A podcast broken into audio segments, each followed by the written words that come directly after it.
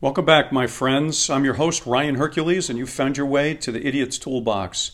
Hey, if you like what I'm doing here, spread the word for me, please.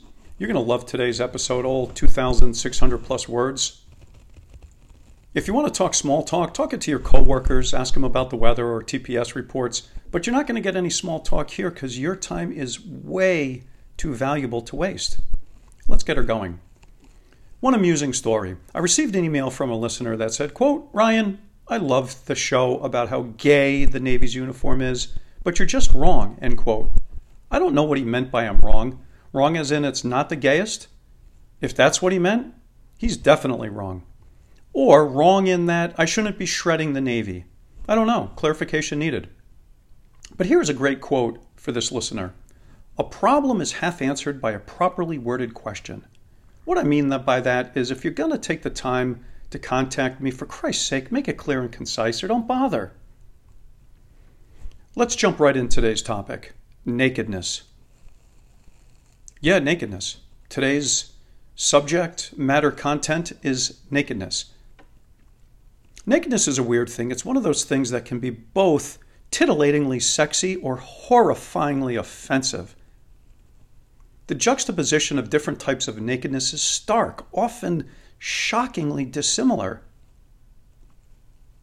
The concept of nakedness evokes, depending on context, polar opposite emotions. We all know the sensual and hot type of naked. We all have phones and an internet connection.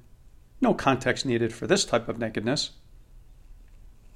But the other type of nakedness is far less dissected and talked about, until now. The other nakedness is the kind that's far less erotic, yet far more common. It's our own nakedness. Examples of that kind of nakedness, that non-sexy nakedness, abound. Here's what I mean. That image staring back at us as we just exited the shower, or bright light nakedness of anyone, or in the locker room nakedness. Generally speaking, I would wager that most people are not comfortable being totally in the buff, but there is a surprising number of people that do enjoy their own naked self. Like most things, there's a range of comfort that governs. There exist different types of comfort with nakedness. One extreme example of this is the Erin Andrews type of nakedness, where you dance naked in front of a mirror. You eye guzzle your reflection and admire just how spectacular you are. For those of you that who have forgotten or didn't even know Erin Andrews, she was a fairly hot sports announcer that was outed by some creep that was recording through her hotel door as she admired her own curves. But there is the other side of the nakedness coin. Most people I know can't stand the image of themselves naked and would not partake in the Erin Andrews type of celebratory nakedness. I imagine that she's not the only hot woman that does that, that falls in love with her reflection. My gym, my crummy, shitty little neighborhood gym is filled with attractive young ladies working out six inches from the mirror, their gaze unbroken as they stare at their own hotness. In a world that craves and rewards beauty, where beauty is so deeply sought after, to stare naked at yourself and admire yourself must be quite pleasing if what you see is what you want to see. Despite women's libbers attempting to get young women to emphasize less beauty, the beauty industry is stronger than ever. The slutty Halloween costumes for girls are still trending. Girls want to be beautiful, period. No bra-burning, grotesque blue hair is going to change that. For me, I don't particularly feel comfortable being naked. I don't really care for the reflection of myself standing there in my birthday suit. This isn't a big dick, little dick thing. I just don't like being naked around other people. I shower at the gym a few times a week, and I've got a whole procedure to avoid being naked for a millisecond longer than I have to be. I don't care for nakedness, but I particularly don't like being around other people's full frontal. But nakedness still pushes into my world. As much as I dislike other people's nakedness, I can't get away from it. And the type of nakedness that pushes its way into my world is the worst, absolute worst type of nakedness, old guy nakedness. Old dudes literally care not about being au naturel. They have zero shame.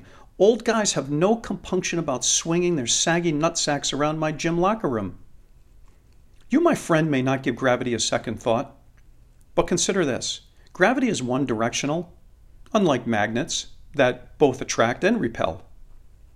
Gravity only exists to pull objects together, and in this case, this case of old men, it's their ball sack being pulled in a decades-long tug-of-war with the floor. This is how gravity acts. Gravity's properties are astounding. Gravity can bend light.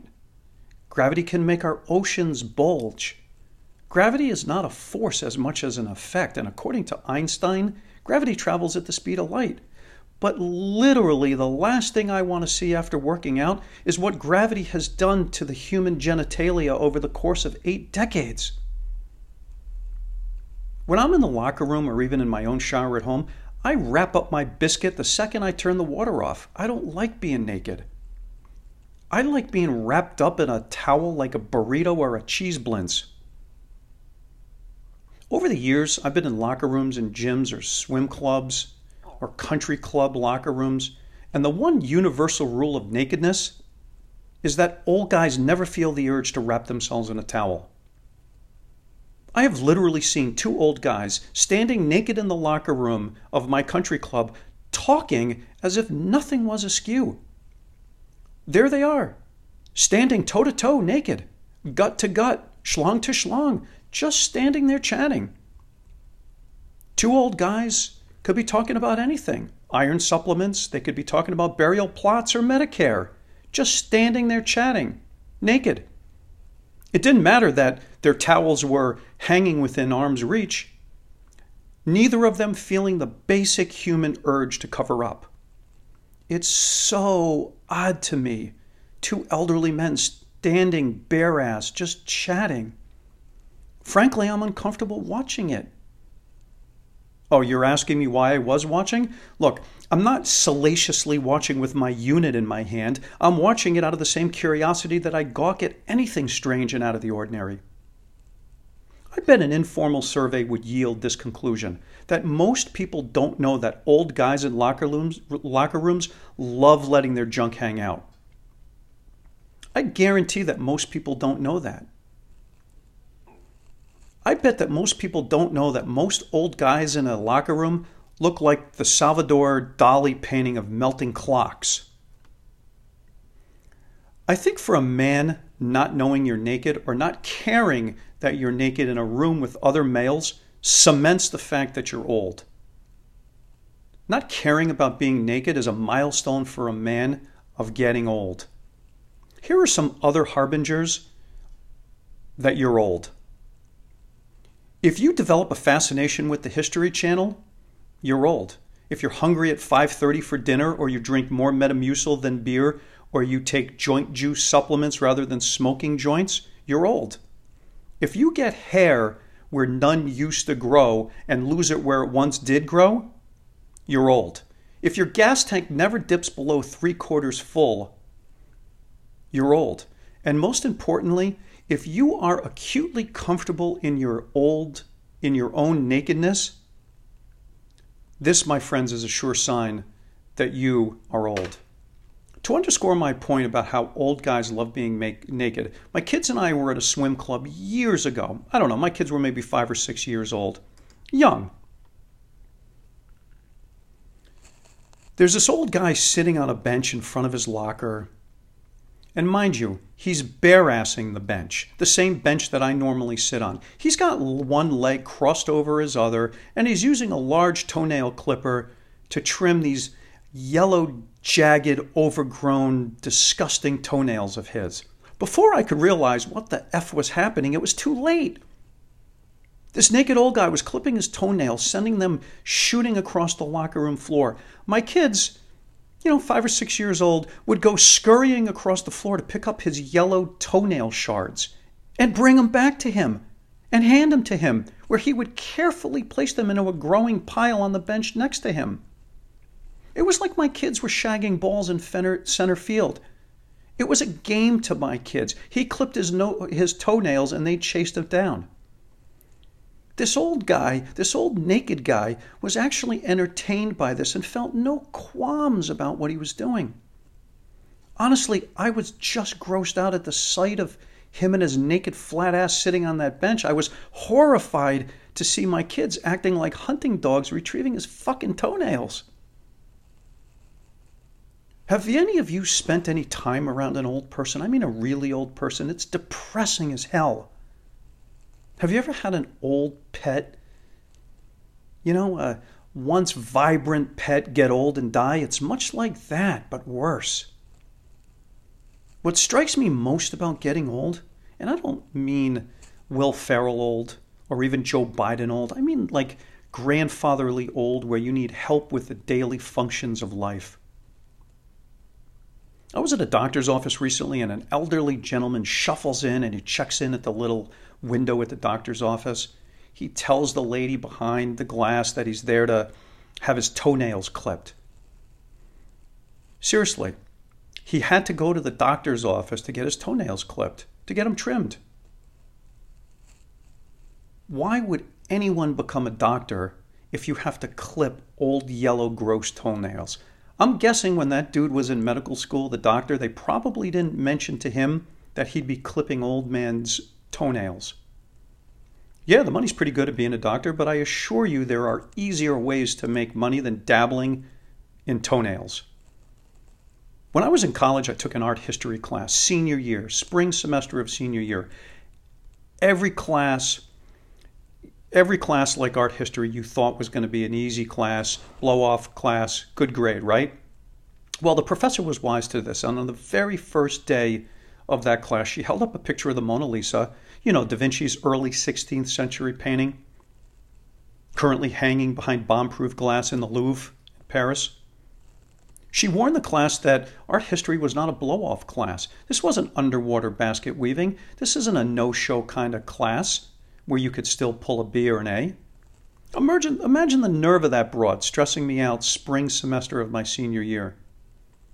Of course I dropped the class the way that the C D C dropped the ball on COVID research. I imagine medical school maybe would have the same result with the whole, with the whole toe-clipping thing. Maybe on the first day of medical school, they should go through some of the stuff that doctors actually have to do other than cash fat checks. Imagine, if you will, the first day of medical school being like my art history class. The professor on the first day of medical school stands up and he says, "Hey, congratulations to all of you for making it here. Whether or not you checked the minority box or not, congratulations nevertheless. I want to tell you a few things about medical school, some things that we don't advertise in our medical school brochure." The professor continues to ad- address this group of aspiring doctors. "Yes, it is all true that being a physician will allow lots of benefits to all of you. You will make gobs of money. You can talk down to people. You can have sex with young nurses and pharmaceutical res- reps. Yes, that's all true. But you also have to trim old guys' toenails." At that moment, you would hear my chair scratching across the floor as I pushed back from the table and headed to the registrar's office for my refund. I have found doctors in my anecdotal experience to be some of the most flip, condescending, arrogant dick-in-the-mouths I've ever met. Just awful people. I know my sample size is way too small to draw any hard and fast conclusions, so I won't try. Let's get the train back on the tracks. Nakedness. Remember the group, the Bare Naked Ladies? They sang a song called One Week and Brian Wilson, both pretty average, forgettable songs. You would not want to see them naked. You know why? Because they're dudes. It's an odd name for a band of dudes, Bare Naked Ladies. Anyhow, if you Google the term nakedness, you want to know what you get? Spoiler, it doesn't look like Pornhub. What it looks like is mostly gross. Old fat guys with big units, soft-body women long overdue for their waxing appointments, and dudes blowing each other. Seriously, if you scroll down far enough after typing in the term nakedness on Google, this is what pops up. Google, famous for protecting us from the rants of a former lunatic commander-in-chief, yet dudes blowing each other is okay. Mind you, I didn't search the term dudes blowing each other. I just searched the term nakedness. Nakedness means different things to different people, right? Let's consider for a moment the art world. Nakedness evokes images like those famously painted by the Dutch master Rubens. Or maybe most famously Botticelli's Birth of Venus. Both of them famous for painting naked women of that period. Nakedness to a doctor or someone in the medical field is not sensual in the least bit.